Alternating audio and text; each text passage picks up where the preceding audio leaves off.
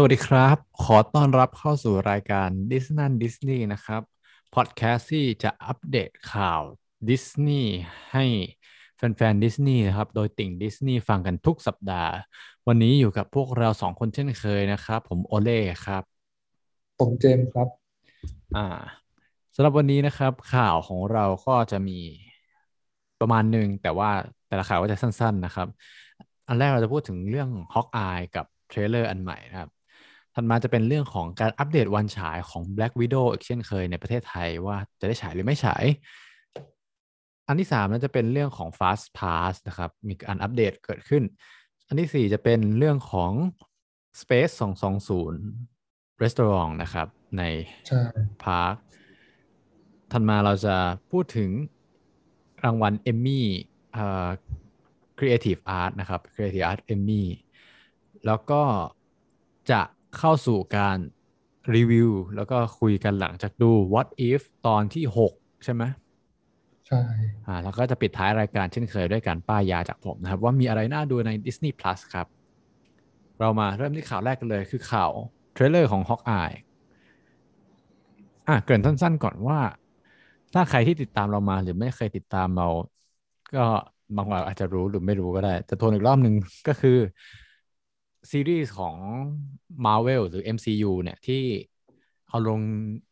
เอาลง Disney Plus เนี่ยก็จะมีไล่มาตั้งแต่ WandaVision ใช่ไหมต่อด้วยเอ่อ The Falcon and the Winter Soldier ตามมาด้วย Loki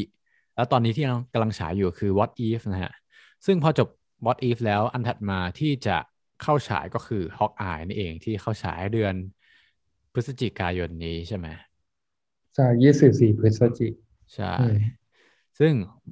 เมื่อสัปดาห์ที่ผ่านมาเขาก็มีการปล่อยเทรลเลอร์ตัวใหม่ออกมา อ่า เป็นไงให้เจมอัปเดตละเอียดกว่านี้หน่อย ก็คือมันเปิดมาด้วยธีมคริสต์มาสเลยอะ คือรู้รู้เลยว่ามันจะมาคริสต์มาสจากทั้งเพลงประกอบแล้วก็แบบฉากใน trailer มันจะเป็นแบบมีหิมะ ก็คือ festive สุดๆประมาณนี้ ส่วนถ้าตีความจาก trailer แบบคร่าวๆอะก็คือเหมือนฮอกอายก็กลับมาใช้ชีวิต ปกติอะเนาะหลังจากจบศึกเอ็นเกมเขาก็จะกลับมาใช้ชีวิตกับครอบครัว มีลูกสาว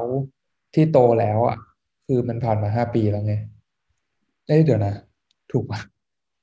ไม่แน่ใจเลขปีแล้วกันนะแต่ว่าเอออ่าพอเดาได้ว่า มันคือเกิดจากแบบความวุ่นยุ่งวุ่นวายที่แบบฮอกอายต้อง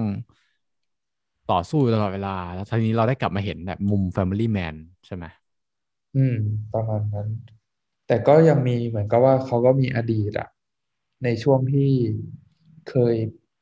เหมือนสวมเป็นโรนินที่เขาเรียกกันใน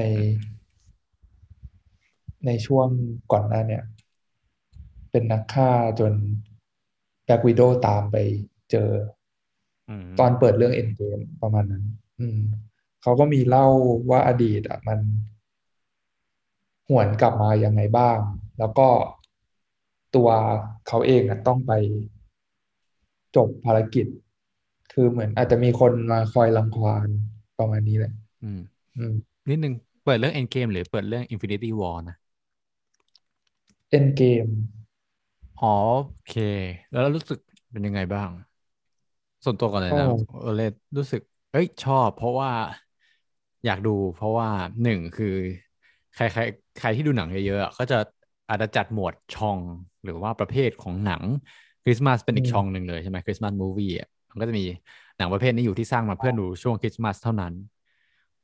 ก็อันนี้ก็จะเห็นได้ชัดเจนว่าเขามุ่งเป้าที่หนังคริสต์มาสเท่านั้น แต่เขาไม่ยอมสร้างเป็นหนังแต่เขาสร้างมาเป็นซีรีส์ แล้วก็วันฉายของซีรีส์คริสต์มาสหนังคริสต์มาสเนี่ยเขาจะต้องฉายช่วงเดือนนี้แหละ เดือนธันวาปลายปี ก็จะทำให้เรารู้สึกเฟสทีฟรู้สึกเอ่อมีความสุขกับเทศกาลคริสต์มาสอืม ก็ชอบเป็นเพลงประกอบต่างๆด้วยอะไรด้วยอืมก็รอดูว่า MCU จะทำหนังคริสต์มาสออกมาเป็นยังไง อืม เพราะก่อนหน้านี้ก็มีแบบ คนละคนละช่องเลยนะแบบตั้งแต่ WandaVision มา Falcon The Winter Soldier มา Loki What if วันนี้ก็ทำเป็นคริสต์มาสเป็น festive อีกต้องดูด้วยว่าระหว่างการต่อสู้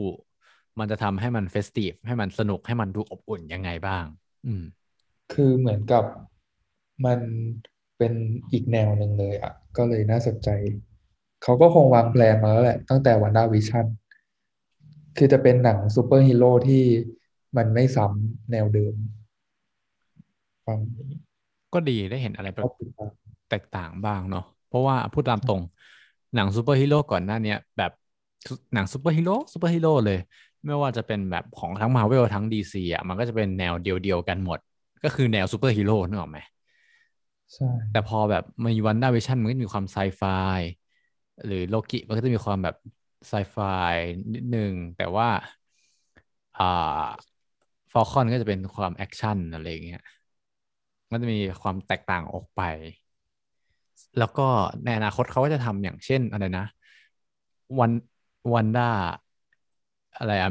หรือ Doctor Strange ที่เขาจะทำเป็นแนว horror เลยอะอืมได้ข่าวมาว่าเป็นอย่างนั้น อืม ก็ก็มันมีการน่าเปลี่ติยนดช่องตามใช่ครับเราว่าก็เป็นเป็น move ที่ดีของของ MCU ที่จะท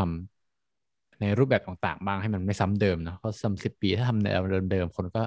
เริ่มไม่ค่อยอยากดูแล้วอืมอืม ให้เจมส์วีดอีกนิดหนึ่งเรื่อง Rogers the Musical อ๋อ ก็ถ้าให้เดาอะฉากในเรื่อง Hawkeye มันเกิดขึ้นในเมืองนิวยอร์กซึ่งเป็นเมืองแห่งบรอดเวย์ไงอ่า musical ต่างๆ เขาก็คงเหมือนได้ไอเดียว่าเอากัปตันอเมริกาไปทำเป็น musical เรื่องหนึ่งในใน trailer ก็จะเห็นฉากอยู่บ้างว่าแบบมันมีละครเวทีที่เกี่ยวกับกัปตันอเมริกา แล้วก็ เราเอเวนเจอร์ด้วย ก็เป็นกิมมิคโอเคมีอีกอย่างหนึ่งที่ชอบมากก็คือแท็กไลน์ของเรื่องนี้ ที่ว่า This Christmas come with a bow อืมเห็นไหมก็คือใช่คำว่าโบว์มันเป็นการเล่นคำระหว่างคันธนูใช่ไหมกับกับโบว์ที่ผูกของขวัญอะที่ผูกโบว์อะไรเงี้ยเออก็ก็คิดได้ดี แต่ว่าเสียดายที่ว่าภาษาไทยเข้าใจแหละว่ามันหาคำแปลที่มันลงตัวแล้วเล่นคำในแบบเดียวกันไม่ได้อะเออ แต่ถ้าใครรู้ภาษาอังกฤษก็คงจะแบบโอ้สุดยอดเลยก็ประมาณนี้เนอะก็ใครที่ยังไม่ได้ดูก็ลองไปดูเทรลเลอร์ได้นะฮะก็คิดว่าทุกคนก็คงจะเตรียมตัวสำหรับคริสต์มาสแล้วแม้ว่าจะอยู่ในเดือนกันยายนก็ตามโอเค จบไปข่าวแล้วนะข่าวถัดมาเลยก็คือ เป็นเรื่องของวันฉายของ Black Widow ฮะว่า ทบทวนให้นิดนึงว่า ก่อนหน้านี้เรากำเราบอกว่า เหมือนดิสนีย์กำลังดูอยู่ใช่ไหมว่า ถ้าโรงหนังในกรุงเทพเปิดกลางกันยาได้ ก็อาจจะเอามาฉายถ้าไม่ได้ช้าเกินไปกว่านั้นก็อาจจะต้องลงดิสนีย์พลัสโดยตรงเลย อะเจมีอะไรมาอัปเดตทีนี้คือมันก็มีเรื่องในสัปดาห์เนี้ยประมาณว่าเหมือนผู้ประกอบการธุรกิจภาพยนตร์ก็ไปคุยกับทางรัฐว่า พอจะผ่อน ปรนยังไงได้บ้างไหมให้ช่วงเดือนหน้าโรงหนังกลับมาเปิดทั่วประเทศ และทีนี้ซึ่งถ้าตรงนั้นน่ะมันเป็นรูปเป็นร่างขึ้นมาแล้วมันสามารถเปิดได้อะก็ก็จะเปิดได้ตอนช่วงเดือนตุลาเนาะทีนี้อืมทางเว็บเมเจอร์เขาก็เลยเลื่อนตารางฉาย Black Widow ไป เป็นวันเดี๋ยวนะ วันพฤหัสที่ เอาไม่ใช่ดิวันวันศุกร์ที่หนึ่งตุลาเลย คงคิดว่าถ้ามันเปิดได้ต้นตุลาก็คือ เอาวันที่หนึ่งไว้ก่อน อือืมมทีนี้จะมีข้อมูลต่อเนื่องว่า คือมันฉายมาได้สักระยะหนึ่งแล้วอะเรื่องนี้ มันก็พร้อมที่จะลง iTunes วันที่สิบสองตุลาเป็นดิจิตอลรีลีสทั่วประเทศ ส่วน ทาง Disney Plus มันก็มีข่าวมาว่าจะเข้าฉายวันที่หกตุลาอืมอืมก็คือถึงจะฉายในโรง มันก็อาจจะชน Disney Plus บ้าง แต่อาจจะไม่เป็นไรอะก็เขาคืออาจจะไม่ได้แบบเสียหายอะไรมากอืมอืมแปลว่า ก็คือจะเข้าทางคิดว่าแน่ๆใช่ไหมในไทยจะเข้า Disney Plus สมมุติว่าถ้ามันได้เข้าโรงหนึ่งตุลาสมมติ คิดว่าเขาจะ ถอย Disney Plus หรือเปล่า หรือว่าก็รอก็เข้าไปเลย ไม่น่าได้แล้วอะ เพราะว่าถ้า Disney Plus เมกามันลงอะ มันถึงวันแบบเก้าสิบวันจากวันฉายแรกอะเนาะที่มันอืมปล่อยดิจิตอลได้อะก็คือยังไงมันก็ก็ต้ต้อองงลงปล่อยทั้งคู่ทั่วโลกอืมโอเคประมาณนี้อืม ก็ แต่เชื่อว่าสมมติว่าถ้ามันลงคู่มันก็จะมีคนที่ยอมจ่ายเพื่อไปดูในโรงแหละเพ ราะว่าใช่คนก็บ่นหนึ่ง Disney Plus คนบ่นเรื่องคุณภาพภาพเหมือนกันเยอะเห็นอยู่ เพราะว่ามันมันต่างจากจาก Netflix เนาะที่แบบ 4K ก็คือ 4K อืมแต่ว่า Disney Plus ต่อให้ดูในทีวี มันก็แบบไม่ได้คมชัดขนาดนั้น เทียบกับ Netflix อะไรอย่างงี้อืมทีตลเนี้อดยอืมถ้าสมมติว่ามันฉายหนึ่งตุลาได้อะ มันจะอาจจะมีเป็นผลดีกับแฟนมาเวลก็ได้นะ เพราะว่าพอกลางเดือนตุลาชางชีก็จะเข้าละสิบสามตุลาอืมกับอีกประมาณสองอาทิตย์ถัดมาหลังจากนั้น เราก็จะได้ดู Eternal วันที่สี่พฤศจิกา ก็คือประมาณภายในหนึ่งเดือนอะได้ดูหนังสามเรื่องเลยตีต่อกันเลยหลังจากอัดอั้นมานานอืมจริงก็คงจะจุใจอะเนาะเหมือนดูหนังมาราธอนเลย ก็ดีฮะดีก็หวังว่าจะได้เปิดเร็วเพราะว่าอีกอย่างหนึ่งนอกจากในแง่ของหนัง โรงหนังก็เป็นธุรกิจที่น่าสงสารนะที่ถูกลืมปิดแรก ๆ เลย แล้วก็เปิดหลังๆเลย ก็เซฟโรงหนังกันด้วยนะฮะโอเค มางั้นข่าวถัดมาก็คือเป็นข่าว Fast Pass มาบ้างอันนี้เจมส์เล่าเลยยังไม่รู้รายละเอียดเลยก็หลังจากที่เราได้เล่าไปอาทิตย์ที่แล้วว่าดิสนีย์เอาป้าย Lightning Lane หรือว่าเป็นชื่อใหม่ของ Fast Pass เนาะ แต่มันจะเสียตังค์เพิ่มขึ้น เอาป้าย Lightning Lane มาติดแทนช่อง Fast Pass สำหรับเครื่องเล่นต่างๆ ในสวนสนุกอะถัดมาช่วงนี้เขาก็มีข่าวต่อมาว่าอ่าเอาตู้กด Fastpass ออกไปอืมซึ่งไอ้ตู้กดพวกเนี้ย มันจะอยู่ที่ดิสนีย์แลนด์เฉยๆที่ฝั่งดิสนีย์เวิลด์ไม่ได้มีตู้กดรายเครื่องเล่นแบบนี้อืม ดิสนีย์เวิลด์มันจะเป็นตู้ที่กดสำหรับ Fastpass ของทุกเครื่องเล่นได้เลยอะจุดเดียว แต่ดิสนีย์แลนด์อะ มันจะเป็นตู้ Fastpass ที่อยู่ประจำเครื่องเล่นนั้นๆ ว่าอยากแต่ก่อนอะ ถ้าอยากเล่นเครื่องเล่นไหนแล้วต้องการฟาสต์พาสก็ต้องเดินไปหน้าเครื่องเล่นนั้น มันจะมีจุดกดอยู่อืมซึ่งก็เหมือนที่ญี่ปุ่นที่ฮ่องกงเนี่ยมันก็จะเป็นอืมแบบนี้เลย อืม ที่นี้เขาก็เอาจุดนั้นออกไปไงเพราะว่ามันไม่ต้องกดฟาสต์พาสเป็นใบๆมาแล้วอะใช้กดทำทุทำทุกอย่างในโทรศัพท์แทนเตรียมตัวเพื่อต้อนรับ Genie Plus ซึ่งคาดว่าน่าจะมาวันที่หนึ่งตุลาเราพวกเราก็รอได้ไปอย่างเดียวแหละโอเค งั้นมาอีกข่าวหนึ่งเลยอันก็คือเรื่องของ Space 220 Restaurant ใช่อันนี้คือที่ไหนนะ อันนี้อยู่ที่ Epcot ซึ่งเป็นหนึ่งในสวนสนุกที่ Disney World คือเล่าอธิบายคร่าวๆก่อนว่าอ่าร้านอาหารเนี่ย ชื่อว่า Space 220 มีที่มาจากไอ้เลข 220น่ะคือ 220 ไมล์จากพื้นดิน มันจะเป็นที่ตั้งของ Space Station แล้วก็จากจากธีมเรื่องอะเรื่องปอะไรระมาณนะว่าเอออืมประมาณว่าคือสวนสนุก Epcot อันเนี้ยมันจะเป็นเกี่ยวกับเรื่อง innovation อ๋อการแบบพัฒนาอะไรต่างๆ ในโลกเราอืมคอนเซปต์ของร้านอาหารเนี่ยก็เลยกลายเป็นว่า เขาจะพาเราไปกินอาหาร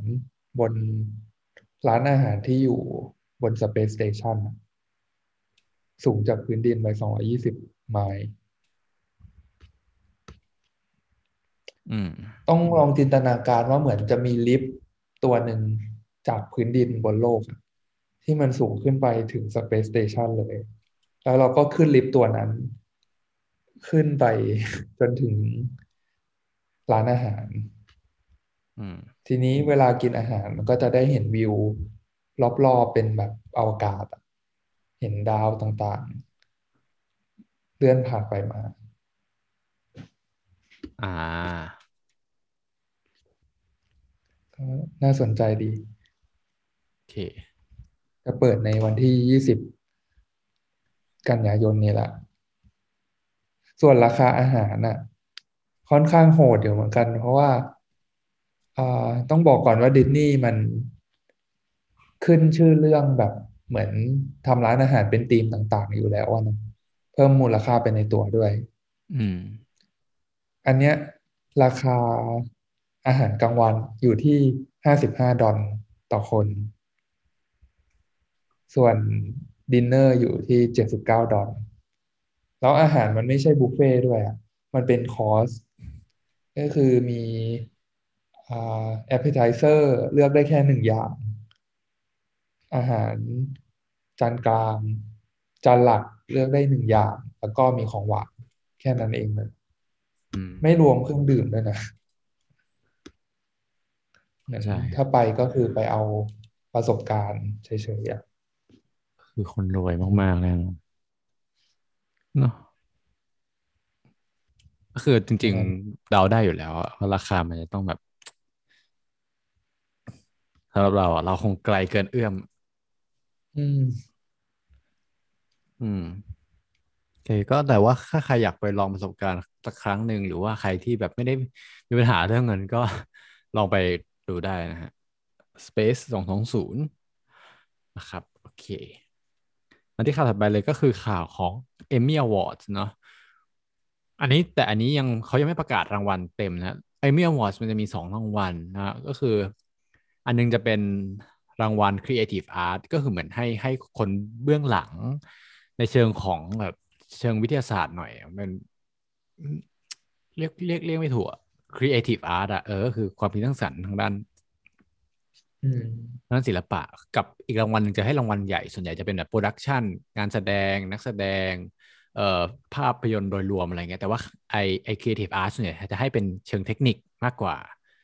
อ่า ซึ่ง Emmy Creative Art เนี่ยก็จะมีรางวัล Creative Arts Emmy นะพูดผิด ก็จะมีรางวัลที่เป็นของดิสนีย์มากมาย แต่ว่าเราถ้าพูดคือรางวัลมันเยอะมาก ก็ก็ทุกคนสามารถไล่ไปอ่านดูได้ตามซอสต่างๆนะแต่ว่าวันนี้เราสรุปมาแค่สั้นๆสามอันแล้วกัน ที่ที่ที่คิดว่าเป็นไฮไลท์ของดิสนีย์นะครับ ก็คือเอ Mandalorian นนะฮะ Mandalorian ที่เป็นซีรีส์ของ Star Wars ในใน Disney Plus เนี่ยก็ได้รางวัลอยู่หลายตัวอยู่พอสมควร ได้แก่รางวัลจะผ่านไปเลยนะ เพราะมันเยอะมาก Outstanding Cinematography for a Single Camera Series ก็คือเออรางวัลกำกับภาพยอดเยี่ยมนะแล้วก็มีแม่มาเมลาโรเลียนจะมี outstanding prosthetic makeup อีกอันหนึ่ง prosthetic มันแปลว่าอะไรนะ prosthetic คืออ๋อเทียมก็คือแต่งหน้าเทียม ก็คิดว่าน่าจะเป็นพวกแบบเหล่าเอเลี่ยนอะไรเงี้ยใช้เยอะอยู่ แล้วก็จะมีใช่ใช่ซาวอเด็ดเรื่องนี้อยู่แล้วมาโรเรียนก็จะมีอีกคือ outstanding sound mixing for a comedy or drama series นะครับ ก็ได้เรื่อง sound mixing แล้วก็มี outstanding spe- special visual effects in a season or or movie นะครับ ก็ชนะ special effect ไป แล้วก็มี outstanding stunt coordination ด้วยฮะ stuntman นั่นเองการรู้มอง stuntman ยังมี outstanding stunt performance อีกนะฮะก็คือนอกจาก stunt coordination คือหลาย stunt หลายๆคนแล้วก็จะมี stunt เดี่ยวอีกอะไรเงี้ยโอ้โหเยอะมากจริง แล้วก็ยังไม่หมดนะฮะ อีกอันหนึงที่เป็นไฮไลท์ก็คือ Wanda Vision นะครับ Wanda Vision โอ้เยอะ เยอะเยอะจริพัด มี outstanding fantasy หรือ sci-fi costume นะคือเครื่องแต่งกายสำหรับหนังหรือซีรีส์แฟนตาซีหรือ sci-fi นะฮะ แล้วก็แล้วก็มี outstanding production design for a narrative program เออแต่อันนี้ก็ควรให้จริง เพราะว่าอย่างที่เราบอกว่า production design ของคอมอาซิทคอมยุค 70 80 90 อะไรเงี้ยเขาทำมาไว้กันได้ดีมาก คือมาเวลเขาลงทุนมากจริงจริง ๆ จริงทำซีรีส์ที่บอกไปว่าแบบใช้งบเหมือนสร้างหนังเรื่องหนึ่งได้เลย ใช่แล้วศึกษามาดีด้วยนะอันนี้ก็คือกำลังไล่อยู่นะ เพราะว่าได้นอมิเนตเยอะมากคือได้เสนอชื่อเข้าชิงเยอะมาก แล้วก็แบบต้องมาไล่ดูว่าอันไหนชนะ คือเว็บที่เปิดอยู่อ๋อมันมีนี่อีก outstanding original music and lyrics นะฮะเพลงจาก จากตอน breaking the fourth wall ครับก็ประมาณนี้ อีกอันหนึงที่เป็นไฮไลท์เลยก็คือแฮมิลตันเนาะแฮมิลตันอันนี้จะได้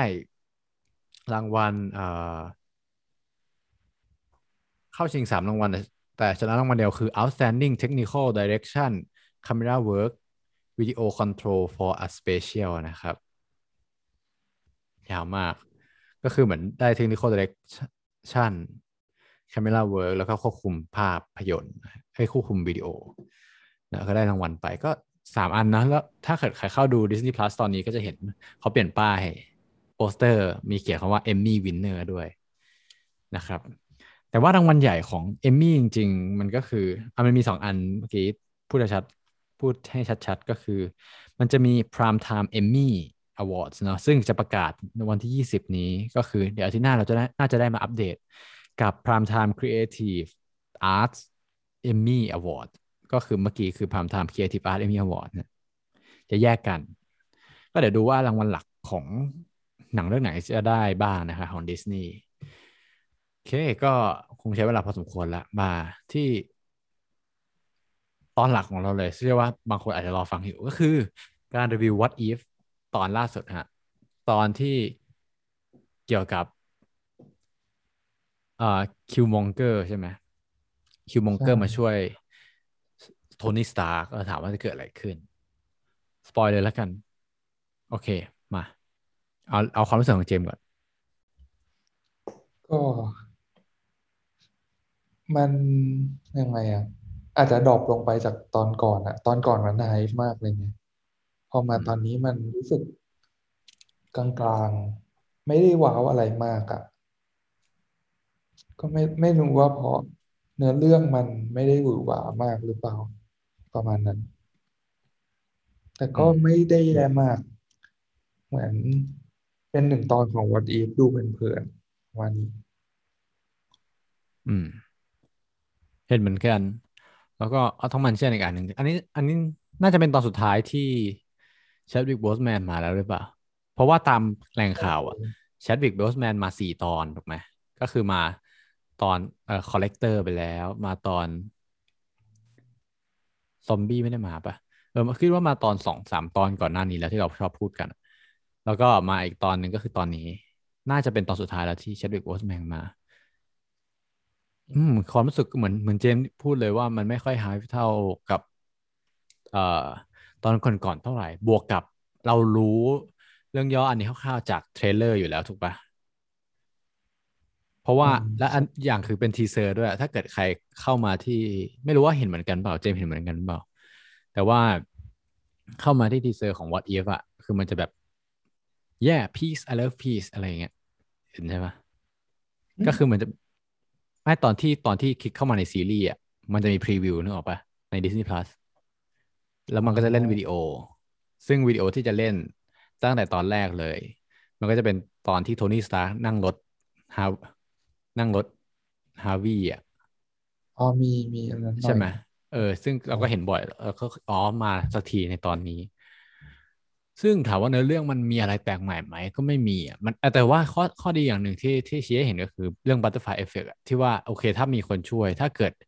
โทนี่สตาร์ไม่ถูกจับกลุ่มไป มันก็จะไม่มีไอรอนแมนใช่ไหมซึ่งถ้าไม่มีไอรอนแมนก็จะเป็นสิ่งที่เกิดขึ้นในซีรีส์เรื่องนี้อะไรอย่างเงี้ยก็เออจริงๆก็ไม่มีอะไร comment นะก็ดูไปเรื่อยๆแล้วก็เออคิดว่าเฉยๆมากเลยตอนนี้ ไม่มีอะไรที่แบบว้าวแล้วก็ ก็ดูการขึ้นมาของคนคนหนึ่งที่จะเป็นตัวร้ายแล้วสุดท้ายแล้วเขาจะไปมาเป็น Black Panther เองแล้วเขาจะทำอะไรอะไรเงี้ย มันไม่ค่อยมีแบบอารมณ์ขึ้นอารมณ์ลง ไม่มีจุดไคลแม็กซ์อะไรเลย มีอะไรจะเสริมไหมวะในตอนนี้ ตอนนี้มันดูเลมจริงก็เฉยๆแหละ มันอาจจะมันก็ผ่านมาเกินครึ่งทางแล้วเนาะเหลืออีกสามตอนเจ็ดแปดเก้าอย่างจริง ๆ อย่างตอนเนี้ย มันเป็นของคิวมองเกอร์ใช่ปะใช่ เลยงงว่า มันจะเป็นอ่าเป็นตอนที่พาไปพาคิวมองเกอร์ไปสู่ MCU หรือเปล่า คือถ้าเขาจะเล่นตัวละครนี้อีกใน Black Panther 2หรืออนาคตก็ได้อะอืม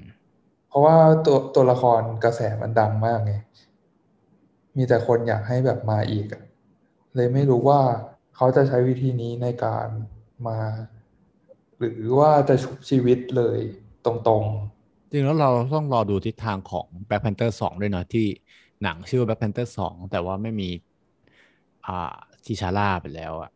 ๆใช่ใช่ว่าใครจะใครจะมาเป็น Black Panther แทน เพราะว่าชื่อหนังมันชื่อ Black Panther อยู่แล้วไม่ต้องมีคนต่อมาโอเคก็รอติดตามในตอนถัดมานะฮะ ในในสัปดาห์หน้า แล้วก็มาปิดท้ายด้วยการป้ายยานะครับช่วง What to Watch on Disney Plus นะครับโอ เค What to Watch on Disney Plus นี่จริง ๆ แล้วเป็นซีเอ้ยมันเป็นมันเป็นภาพยนตร์นะที่หลายๆคนน่าจะเคยได้ยินแล้วแหละ แต่ว่าหลายคนอาจจะยังไม่เคยดูเป็นสารคดีนะครับ อืมที่มีชื่อว่า Zero Dreams of Sushi เคยเคยได้ยินไหมเจมส์ไม่คุ้นเลย ลองหาภาพแบบอ่า ถ้าเกิดเอ่อถ้าเกิดชื่อภาษาไทยคือจิโร่เทพเจ้าซูชินะครับผมจะเป็นซีรีส์ ไม่ใช่ซีรีส์สิติดปากคำว่าซีรีส์จะเป็นภาพยนตร์สารคดีที่ในปี 2011 นะ ที่โด่งดังมาก จริง ๆ ไม่ค่อยโด่งดังหรอก แต่ถ้าเกิดใครได้แบบ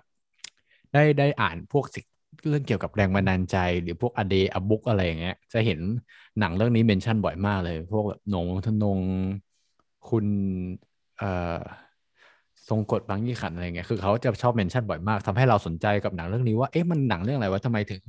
วลาเขาพูดถึงแรงบันดาลใจหรือการ หรือการลงมือทำอะไรบางอย่าง คนจะนึกถึงลุงจิโร่หรือแม้แต่นิ้วกลม หรืออาจารย์เกตเขียนวดีอะไรอย่างเงี้ยเขาก็จะพูดถึงบ่อยมากเป็นคนหนึ่งที่คนญี่ปุ่นคนหนึ่งที่ถูกพูดถึงบ่อยมาก สั้นๆก็คือว่าอ่าลุงจิโร่คนเนี้ยเขามีความตั้งใจในการทำซูชิออกมามากนะฮะเป็นเจ้าของร้านซูชิเนาะแล้วก็เป็นเชฟซึ่งหนังก็จะไปถ่ายแบบ กระบวนการของความตั้งใจของเขาตั้งแต่แบบตั้งแต่การต้องไปที่อ่าซึกิจิตลาดปลาเนี่ยเพื่อไปเลือกปลาตั้งแต่ตอนเช้าตรู่แล้วก็เข้ามาทำอาหารต้องเตรียมอาหาร แล้วเวลาต้อนรับลูกค้าเรามีทัศนคติยังไงในการต้อนรับลูกค้าเห็น ถ้าเป็นผู้หญิงหรือผู้ชายเขาจะให้คำซูชิที่มีขนาดแตกต่างกัน หรือเขาก็จะต้องสังเกตลูกค้าตลอดเวลาอะไรอย่างเงี้ย เออ ก็จะแบบให้เห็นความตั้งใจนะฮะของลุงจิโร่นี่แหละ แล้วก็อีกอย่างหนึ่งก็คือร้านของลุงจิโร่นี่ก็มีชื่อเสียงมากเนาะแบบเวลาจองคิวนี่ต้องจองข้ามปีเลย ใช่ในการที่จะไปกินได้ก็ค่อนข้างโด่งดังก็มีคนดังไปกินมากมายบารักโอบามาเอ่อเดวิดเบคแฮมอะไรเงี้ยก็ถ้าใครอยากหาแรงบันดาลใจในการทำงาน ก็อาจจะดูเรื่องนี้ก็ได้ เห็นคนที่เพียรตั้งใจทำงานเพื่อ เสิร์ฟลูกค้าจริง ๆ อะไรเงี้ย อืม ประมาณนี้ฮะ ก็ลองไฮไลท์ดูได้โอเค งั้นสำหรับวันนี้ก็คงจะมีเท่านี้นะครับงั้นสัปดาห์หน้า เราพบกันใหม่เช่นเคยนะครับ ในรายการ Disney Disney อย่าลืมกดติดตามเราทาง Twitter นะครับ that is Disney นะครับ T H A T I S D I S N E Y นะครับ that is Disney นะครับ แล้วก็ อย่าลืมช่วยแชร์แล้วก็บอกต่อให้กับติ่งดิสนีย์ที่ชื่นชอบฟังข่าวดิสนีย์ด้วยนะครับ จะได้ไม่พลาดข่าวทุกๆ สัปดาห์ ส่วนถ้าเกิดใครมีคำติชมอะไรก็สามารถมาบอกเราได้นะครับ ทาง Twitter นั่นแหละฮะเพื่อที่เราจะได้ปรับปรุงในตอนต่อๆไปนะครับสำหรับวันนี้พวกเราสองคนขอลาไปก่อนนะครับ สวัสดีครับ สวัสดีครับ